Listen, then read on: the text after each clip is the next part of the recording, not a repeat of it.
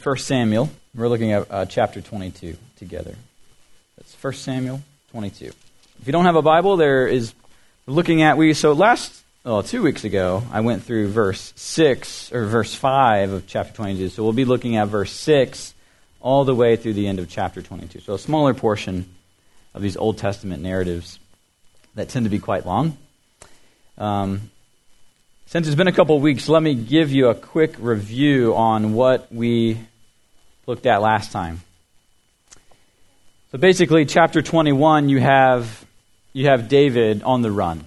David is essentially a fugitive in Israel. He's, he's being sought out by Saul. Saul's trying to kill him, trying to murder him. He's already tried multiple times. So David has uh, just a few friends in Israel, Jonathan being one of them. And we see him running to, to really three different places in chapter 21. We see him first go to this place called Nob. Funny name, but it's where the, it's where the Ark of the Covenant is. It's where the priests are. And we see him come to this, this priest named Ahimelech, the priest.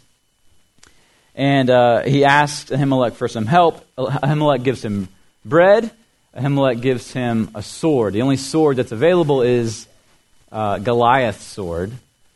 And David takes Goliath's sword and he takes it down to Gath, the hometown of Goliath. And we're wondering why in the world would, would David be leaving Israel to go to his sworn enemy, the city of the man whom he killed, champion, the champion, Goliath, and think maybe he would be welcomed? Well, he wasn't. Uh, he was in danger, and he was almost killed, and he had to essentially act like he was an insane man. He had spit running down his beard, and he's like, that's the only way I can get out of here, is if I disguise myself as insane. Well, the Lord saves him. He does get out of Gath, and he heads to the caves with his family in Moab. And we're wondering why is he going away from Israel? It's because things have gotten so bad in Israel. Saul is, is out to kill him. And he's running away. That his, his enemies are actually his friends now. So things are, are very bad. And we're going to see how bad they actually get in our chapter, in chapter 22. They get very bad as we see um, what, ha- what takes place. So, if you would please stand for the reading of God's Word, chapter 22 of 1 Samuel, beginning in verse 6. This is God's Word. Now Saul heard that David was discovered, and the men who were with him. Saul was sitting at Gibeah under the tamarisk tree on the height with his spear in his hand, and all his servants were standing about him. And Saul said to his servants who stood about him, Hear now, people of Benjamin? Will the son of Jesse give every one of you fields and vineyards, and will he make you all commanders of thousands and commanders of hundreds, that all of you have conspired against me? No one discloses to me when my son makes a covenant with the son of Jesse. None of you is sorry for me or discloses to me that my son has stirred up my servant against me to lie in wait, as at this day. Then answered Doeg the Edomite, who stood by the servants of Saul, I saw the son of Jesse coming to Nob, to Ahimelech the son of Ahitub. And he inquired of the Lord for him, and gave him provisions, and gave him the sword of Goliath the Philistine. Then the king sent to summon Ahimelech the priest, the son of Ahitub, and all his father's house. The priests who were at Nob, and all of them came to the king. And Saul said, Hear now, son of Ahitub. And he answered, here I am, my Lord. And Saul said to him, Why have you conspired against me, you and the son of Jesse? And that you have given him bread and a sword and have inquired of God for him, so that he has risen against me to lie in wait as at this day. Then Ahimelech answered the king, And who among all your servants is so faithful as David, who is the king's son in law, and captain over your bodyguard, and honored in your house? Is today the first time that I've inquired of God for him? No. Let not the king impute anything to his servant or to all the house of my father. For your servant has known nothing of all this, much or little. And the king said, You shall surely die, Ahimelech, you and all your father's house. And the king said to the guard who stood about him, Turn and kill the priests of the Lord, because their hand also was with David. And they knew that he fled and did not disclose it to me. But the servants of the king would not put out their hand to strike the priests of the Lord. And the king said to Doeg, You turn and strike the priests. And Doeg the Edomite turned and struck down the priests, and he killed on that day 85 persons who wore the linen ephod. And Nob, the city of the priests, he put to the sword, both man and woman, child and infant, ox, donkey, and sheep, he put to the sword. But one of the sons of Ahimelech, the son of Ahitub, named Abiathar, escaped and fled after David. And Abiathar told David that Saul had killed the priest of the Lord. And David said to Abiathar, I knew on that day when Doeg the Edomite was there that he would surely tell Saul, I have occasioned the death of all the persons of your father's house. Stay with me. Do not be afraid. For he who seeks my life seeks your life. With me you shall be in safekeeping. This is God's word. You may be seated. Pray with me. Father, this is a, a difficult story. This is a difficult history of Israel that we read this morning. Uh, would it sober us as we think about this cautionary tale of this now turned quite evil leader, Saul, who turned against his own people? Father, teach us from this, but also show us your grace and your mercy. Show us how you promise goodness to us in the midst of evil. Bless us as we read and as I bring this word to your people. In Jesus' name, amen. Well, it's a rough story, isn't it? It's not just rough, it's not difficult really to interpret, it's really difficult in content, right, to read the story. It's bad news. It's tough. And you know, we live in a world, in a, in a day and age where we read a lot of bad news a lot of hard stories, a lot of violence, a lot of evil we read about. And that's partly because I don't think evil's increasing. Maybe it is. But we just we have more access to it, don't we?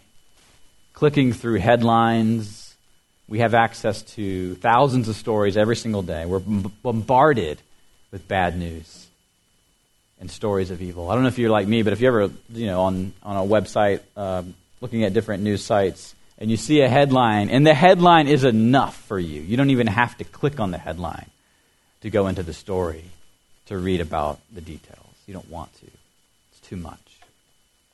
And honestly, it's good for us to not be consumed with everything we read about. Just because we have access to all the stories in our world doesn't mean we need to indulge in, in it. We're bombarded with bad news. And so the question becomes how do we not despair in the darkness? when we receive this bad news, when we hear the evil around us, when it's heavy around us. I was reading in Proverbs 29 this morning a verse that is very um, uh, poignant for this, this chapter. Proverbs 29 2 says, When the righteous increase, the people rejoice, but when the r- wicked rule, the people groan The people groan when we have wicked rulers. That's an awful state of affairs. But in that same proverb, in, in, in verse 6, 29, chapter 29, verse 6 of Proverbs, there's some hope here. It says, An evil man is ensnared in his transgression, but a righteous man sings and rejoices. So the question for us this morning is how do we rejoice? How do we sing? How do we praise God in the midst of evil when we see it around us? Well, in the darkness of evil, we can do three things. Got it in your outline this morning in your bulletin. We can praise God, number one, for his restraining grace. Number two, we can praise God for the mystery of his plan. And number three, we can praise God for the protection of the remnant. We'll look at each of those in turn.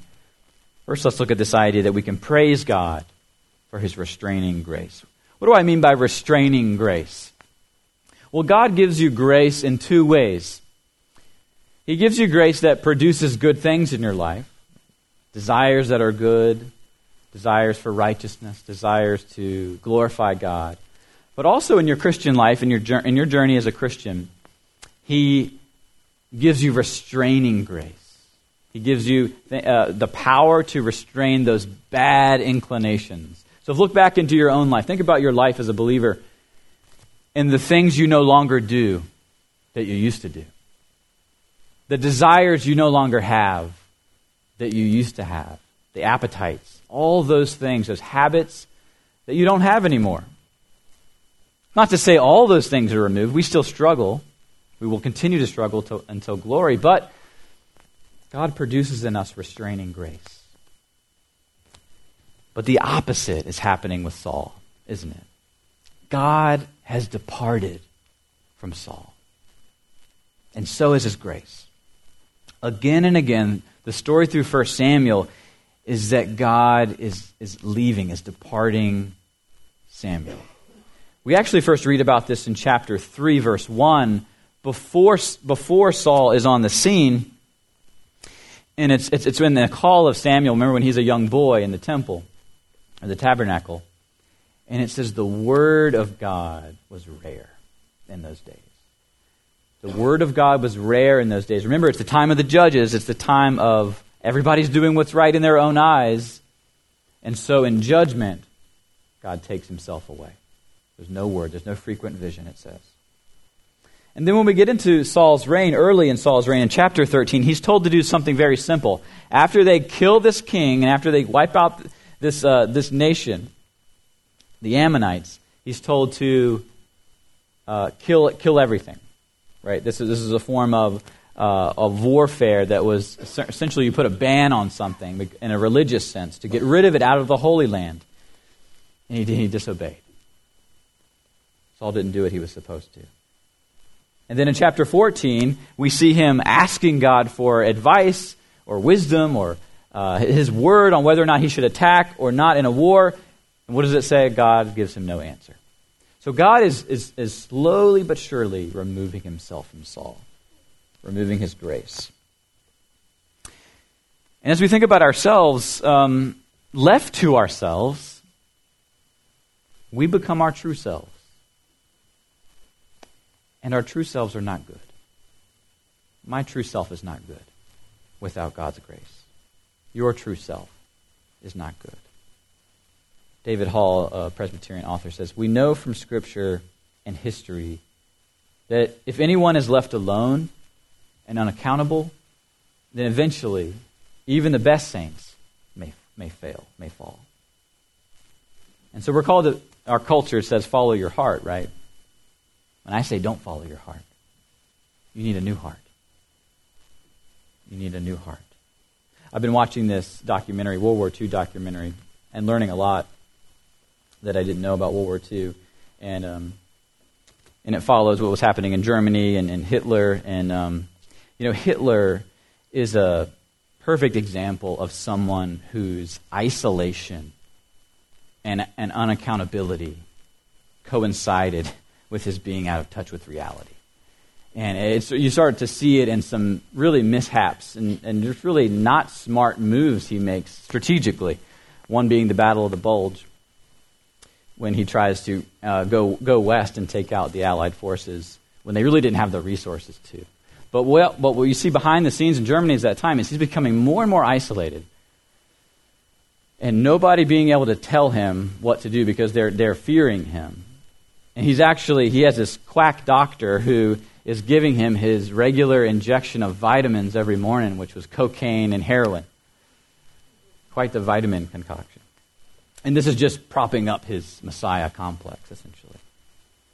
But he's, he's, constantly, this, he's constantly being moved away from people actually telling him, no, you shouldn't do that. Out of touch with reality. It's kind of similar to what's happening to Saul in chapter 22. No one can put him in check, no one can question him. Saul's evil is in full bloom in this chapter. Let's, let's see this dialogue here, beginning in verse uh, 7. So Saul is sitting around this, this tamarisk tree, and he's, with, he's got his people around. He's got his spear in hand. He's this authoritative figure. And he says, Hear now, people of Benjamin, who will the son of Jesse, notice he doesn't call him David, son of Jesse, he's not using his name, it's probably a derogatory term. Give every one of you fields and vineyards. Will he make you all commanders of thousands and commanders of hundreds? That's a, a backward statement of basically saying, David can't give you what I can give you if you obey me.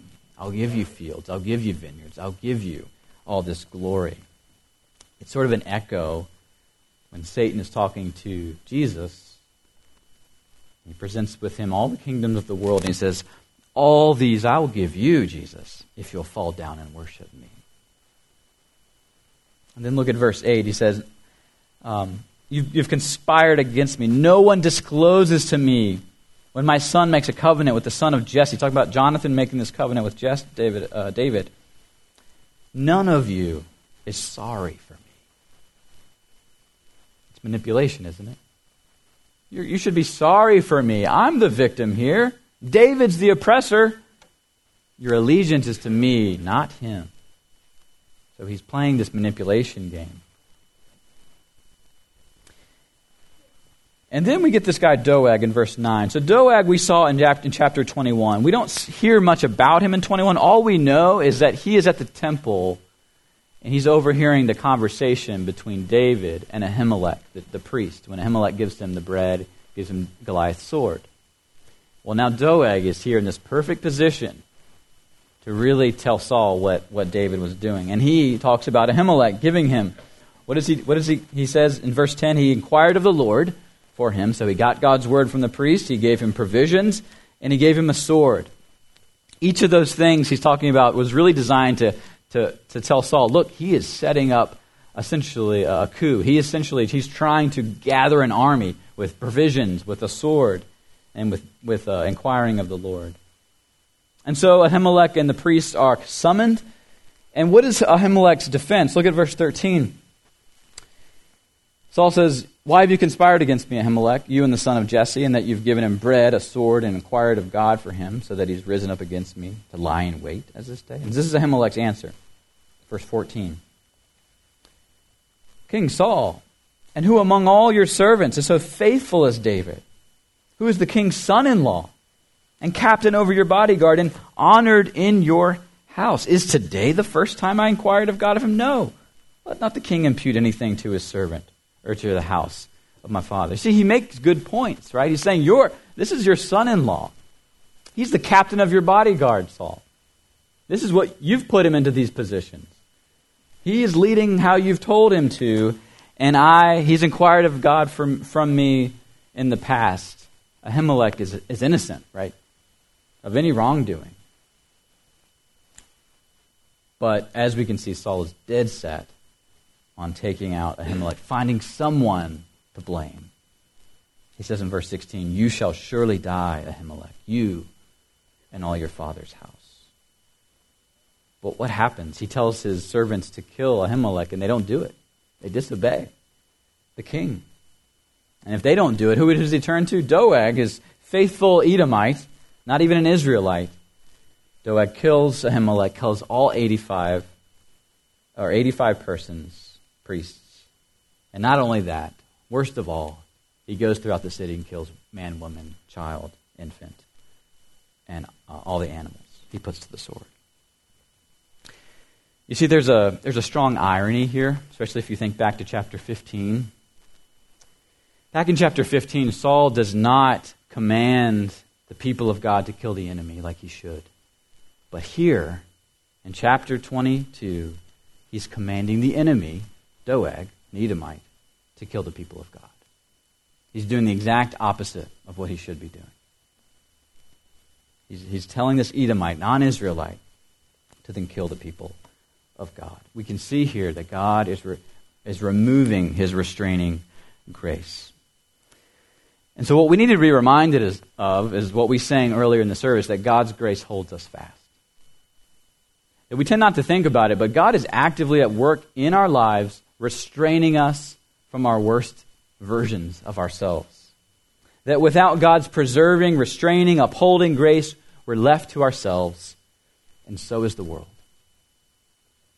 In Romans 1, Paul talks about God judging people by giving them over to their sin. He said in, in, chapter 1, verse 28 of Romans, And since they did not see fit to acknowledge God, God gave them up to a debased mind to do what, God, what ought not to be done.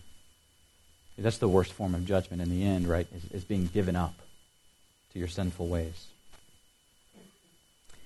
But for the believer, for those who are in Christ, we have Romans 8:30 through 31, where Paul says, if you're a believer, you've been predestined. And he also called the predestined. And those whom he called, he also justified. And those whom he justified, he also glorified. What then shall we say to these things? If God is for us, who can be against us? God is at work upholding us, calling us, and, and will glorify us. And so, in the midst of evil, in the midst of warfare, in the midst of atrocities and tragedies, we need to be reminded and praise God that He upholds the world by His grace. And we need to be praying for more and more of His restraining grace in the world. As we say in our Westminster Shorter Catechism, that, that God subdues us to Himself. He needs to subdue us and subdue the world to Himself.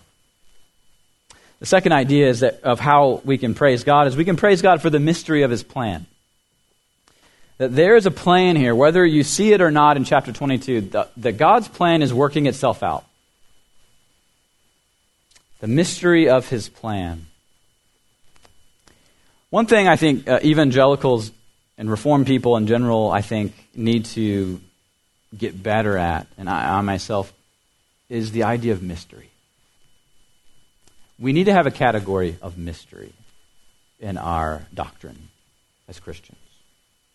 We need to be okay with mystery, with not knowing everything. See, we like in our, you know, we like to have our systematic theologies. We like to know everything we can about God's word, right? We like to have it all orderly. But when things are mysterious, we don't like that very much. But it's very biblical. Mystery is a very biblical category. There's a psalm that gets to this heart of, of mystery. It's Psalm 131. Very short psalm. I love it. It says, the psalmist says, O Lord, my heart is not lifted up my eyes are not raised too high. I do not occupy myself with things too great and too marvelous for me. But I've calmed and quieted my soul like a weaned child with its mother. Like a weaned child is my soul within me. That idea of a weaned child is, is very important for us in our family right now. Shiloh, our youngest, is, is at that point where we're trying to get her to eat real food uh, solid food because um, the milk isn't cutting it. She's, she's up at three different times of the night sometimes because she's hungry. And she is not happy. And so, what the psalm is saying is a weaned child is happy because their bellies are full. They've transitioned from milk to solid food. And that is the way we need to be with God when we are at peace with the mysteries that we can't understand. We need to be like weaned children. But that's not the way we are often. We want all the information. We want all the information. But God never promises that. He gives us information on a need to know basis.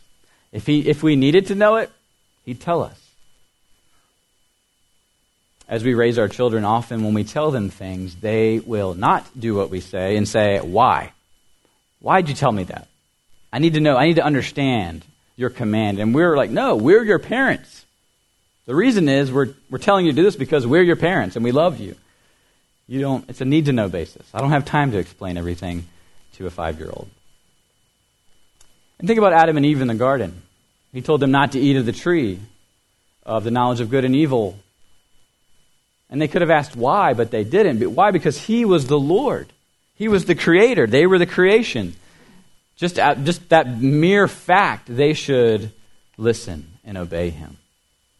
He tells us things on a need to know basis. We need to be okay with mystery. And so, what is the plan here in chapter 22? Well, if you flip back to chapter 2 of 1 Samuel, we get back to this guy named Eli. So, chapter 2, verse 32 of 1 Samuel. If you'll remember, Eli was the priest in Shiloh, and he had these horrible sons who were also priests, and they were taking advantage of people. They were taking their food, they were eating it themselves that should have been offered to God, and uh, they were sleeping with women at the temple. They were, they were put to death by God in the end. And Eli himself was put to death by God, and, and there was this prophecy against him and his, and his descendants, and it was this There shall not be an old man in your house forever, Eli. The only one of you whom I shall not cut off from my altar shall be spared to weep his eyes out, to grieve his heart and all the descendants of your house will die by the sword of men. That's what we're seeing happening in chapter 22. And so God is judging the wickedness of, of Eli and his, and his sons all the way up to chapter 22 through this evil scene with Doeg killing the priests. So, this is a part of God's plan ultimately. But we need to remember that God will judge all evil, right? The evil of Eli, but also the evil of Doeg and Saul. The psalmist writes in Psalm 37 I've seen a wicked, ruthless man spreading himself like a green laurel tree, but he passed away. And behold, he was no more. Though I sought him, he could not be found. Well, that, that's a promise that God is going to judge every act of evil. We see that uh, different uh, scenes throughout the scriptures where God does use evil for his good plans. If you remember the story of Joseph, he's sold into slavery by his brothers. He becomes a powerful person down in Egypt. There's this huge famine, and everyone has to come to Egypt for food, and he is the second in command in Egypt. God put him there through these acts of evil, and what he says to his brothers is, You, brothers, meant evil against me, but God meant it for good, to bring it about that many people would be kept alive as they are today. Their evil acts were actually meant by God to bring about good. We see this most clearly in, in the life of Jesus. Peter, preaching in Acts 2, says, This Jesus was delivered up according to the definite plan and foreknowledge of God, who you crucified and killed by the hands of lawless men. Do you see what Peter's saying? This was all a part of God's plan, even these evil acts to crucify Christ. And so we hit up against this idea again of mystery that God is sovereign and he plans all of people's actions, but people are responsible for their actions. They're both true. And even the evil that tries to stamp out God's people is a part of God's plan to save his people. See, now we're getting into deep waters here, aren't we? Dale Ralph Davis says, even in opposing God's kingdom, God's enemies only bring to pass God's word. So one can vigorously attack God and all the time simply be executing God's will. You can't get around God. You can't outmaneuver God. So, how should we think about this as believers? Well, I want to say one thing of caution to not mishear me.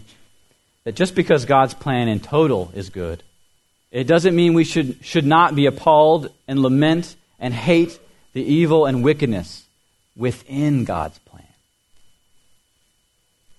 So don't mishear what I'm saying to you. You don't have to like everything that happens to you because it's within God's sovereign plan. You see what I'm saying? You don't have to be a stoic and refuse to grieve when God brings death and sickness and tragedy into your life. In fact, you shouldn't. It would be wrong if you just said, Oh, I'm A OK with everything that happens in my life. That's not how God's sovereignty is supposed to affect us. We're called in Romans 12 to abhor what's evil. We're called in Matthew 6 in the Lord's Prayer to what? Ask God to deliver us from evil. In James 4, we're called to resist the devil, to fight against it. Dale Ralph Davis continues. He says, If we know that as men oppose God and his people, they will only fulfill his word, it doesn't take away sorrow or grief or suffering, but it gives secret certainty of victory. That's the point. We have secret certainty of victory. You know, many people who uh, reject Christianity or reject God often what they the re, one of the reasons they will reject God and, and, Christianity is because of the argument that, that evil is in the world. And how could a good God allow evil, bad things to happen? Many people have rejected the faith over that very issue.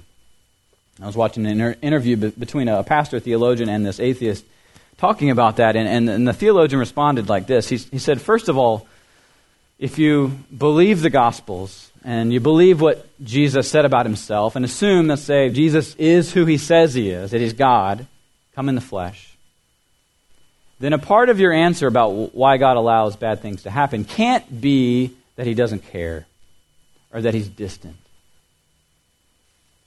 Because Jesus came, he endured suffering, he endured evil. He was in our flesh. He knows what it's like. So you, that answer can exist. You can't say God's distant or he doesn't care. Secondly, just because you can't think of a good reason why God would allow evil in the world doesn't mean there doesn't exist one, right? We have to remember God is beyond us. He is infinite, and we're finite. Just because we can't think of a good reason doesn't mean it's not out there. And lastly, he said this to the atheist Your actual moral outrage proves that there's a higher law giver. If there's a higher law, essentially, that you are outraged at the evil done in the world, evil like the Holocaust, if that angers you, that does not align with a materialistic Darwinian view of the world, right? Because that is just a dog eat dog world, right? That's just evolution working itself out, one nation killing another. But if you're outraged at that, as you should be, doesn't that prove that there is a higher law at work here? And if there's a higher law, there's a higher lawgiver. And so we have to remind ourselves of those truths that God's plan is bigger than us. And what we see happening in the world, He is actively involved with. Last truth this morning. We can praise God for His protection of the remnant. For His protection of the remnant. Look at verse 20. But one of the sons of Ahimelech, the son of Ahitub, named Abiathar, escaped and fled after David. You see, this is the, in that prophecy to Eli, this is the one man that would, would escape. And he does escape, and he goes to David, and he tells David all that Saul has done. You see, this is, fits right in line with the story of the Bible that God always preserves a remnant, that he always preserves his people.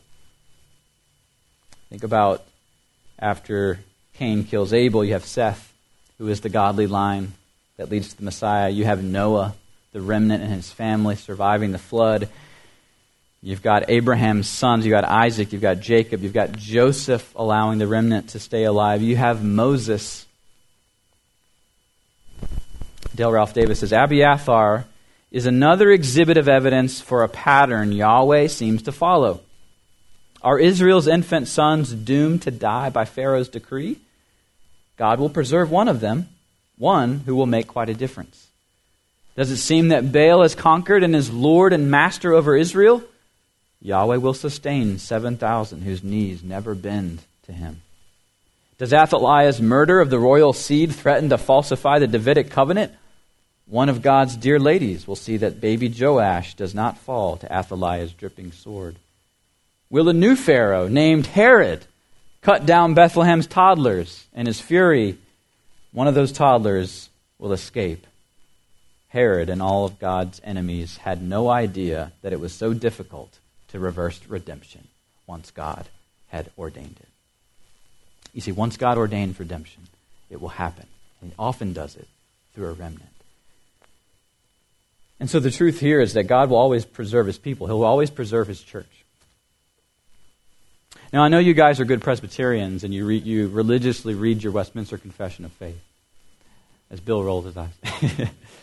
so, so I want you to go home, if you don't have this memorized, chapter 25, to go home and read chapter 25 of Westminster Confession of Faith, like a good Presbyterian. It's a beautiful statement about the church.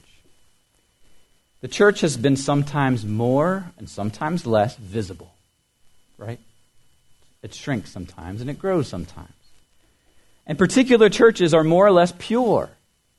As the doctrine of the gospel is taught and embraced, ordinance administered, public worship performed more or less purely in them. The purest churches under heaven are subject both to mixture of error, and some have so degenerated as to become no churches of Christ, but synagogues of Satan. Here's the key.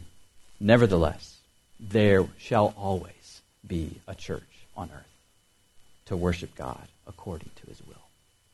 There will always be a church on earth, no matter how small it gets. Jesus says, I am building my church, and the gates of hell will not prevail against it.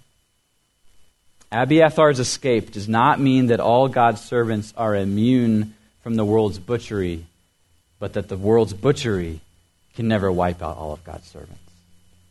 He will sustain his church. As we end, I want to conclude by looking at the words of David to Abiathar. David said to Abiathar, I knew on that day when Doeg the Edomite was there that he would surely tell Saul, I have occasioned the death of all the persons of your father's house. But here's the key stay with me. Do not be afraid, for he who seeks my life seeks your life. With me, you shall be in safekeeping. It's very clear in this passage that David is the anointed, is the, is the, he is the anointed one. But he's Christ in this episode. And who's Antichrist? Saul. And I don't mean capital A Antichrist, I mean little a Antichrist. In 1 John, we read that there will be many Antichrists to come. There's a spirit of an Antichrist. John, 1 John 2, he writes, Now, now many Antichrists have come. Therefore, we know it's the last hour. In 1 John 4, he says, This is the spirit of the Antichrist, that every spirit that does not confess Jesus is not from God. Saul's not just not confessing the anointed, he is trying to kill the anointed. And so he is resembling the Antichrist here. So, so how, does, how does David resemble Christ? Well, look at his words and, and see how they echo the words of our Savior. He says, Stay with me. Stay with me. Doesn't that remind you of what Jesus says? I'm the true vine. You're the branches. Every branch in me, in me that does not bear fruit, he takes away, and every branch that bears fruit, he prunes. Abide in me, and I in you. You see, if we attach ourselves to, to the anointed one, we'll be safe and we'll bear fruit. Jesus says, Apart from me, you can do nothing. So he's gathering this remnant to himself, this Abiathar. He also says to Abiathar, Do not be afraid. Why? Why, as, as Christians, why should we ultimately not be afraid? Well, ultimately, isn't it because even if, if our body is killed, our soul is indestructible? What did Jesus say in Matthew 10? Do not fear those who kill the body, but cannot kill the soul. Fear not, therefore, you are more value, he said, than, than many sparrows. Can't kill the soul, but they can kill the body. Your soul is indestructible. Do not be afraid, he says. Look what else that David says. He says, He who seeks my life seeks your life. There is this unity between the anointed and his people. There's this union we have with Christ. Remember what Jesus said in John 15 A servant is not greater than its master. If they persecuted me, they'll persecute you. If they kept my word, they'll also keep yours. There is this link between Jesus and his people. There's this union with Christ that we will also experience the life Jesus had, even his suffering, and that he gave up his life to save ours. But I want to hang out and finish on this last verse that with me, David says, you shall be in safekeeping. You'll be safe if you link yourself to the anointed one. Bob Thune, uh, an elder in the PCA, he writes The church's future is certain. Amid much of the hand wringing and prognostication, we must start with one absolutely certain truth the church has a future. Our Lord Jesus said, I tell you, you're Peter, and on this rock I'll build my church, and the gates of hell will not prevail against it. Jesus promised he'll build his church. The, the whole church will thrive. Anytime you feel disheartened about what's happening in America, what's happening in the West, what's happening with, with secularism in our world. Look at what God is doing and what He's promised. Look at other parts of the world, the global south, for instance, and be encouraged. Jesus is building his worldwide church just as he said. So, my question for you is can you praise God in the midst of evil this morning? We can, as we look to his grace, as we look to his plan and his protection that He will protect us and be with us. Would you pray with me? Father in heaven, we are grateful. We have a God who is in control, God who loves us, and a Christ who came down to save us. You did not leave us to ourselves, Jesus, but you came and you put on our flesh, and you did everything that was required to save us from ourselves. So, Father, encourage us this morning. That even as we see evil continue in this world, we have hope, a sure hope, that you will bring it all to justice and you'll come soon. We pray in Jesus' name. Amen.